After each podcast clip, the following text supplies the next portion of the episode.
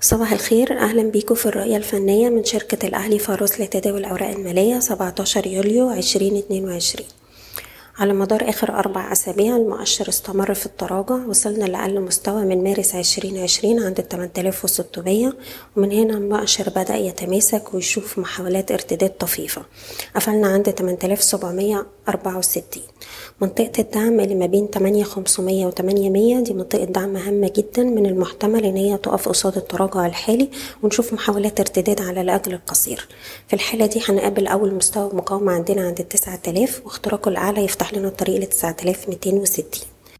لكن في نفس الوقت هنتعامل مع أي ارتداد محتمل على إنه فرص لتخفيض المراكز على مستويات أفضل نسبيا حتى عودة القوى الشرائية بشكل منتظم. بشكركم بتمنى لكم التوفيق. إيضاح الشركة غير مسؤولة عن أي قرارات استثمارية يتم اتخاذها بناء على هذا التسجيل. شكرا.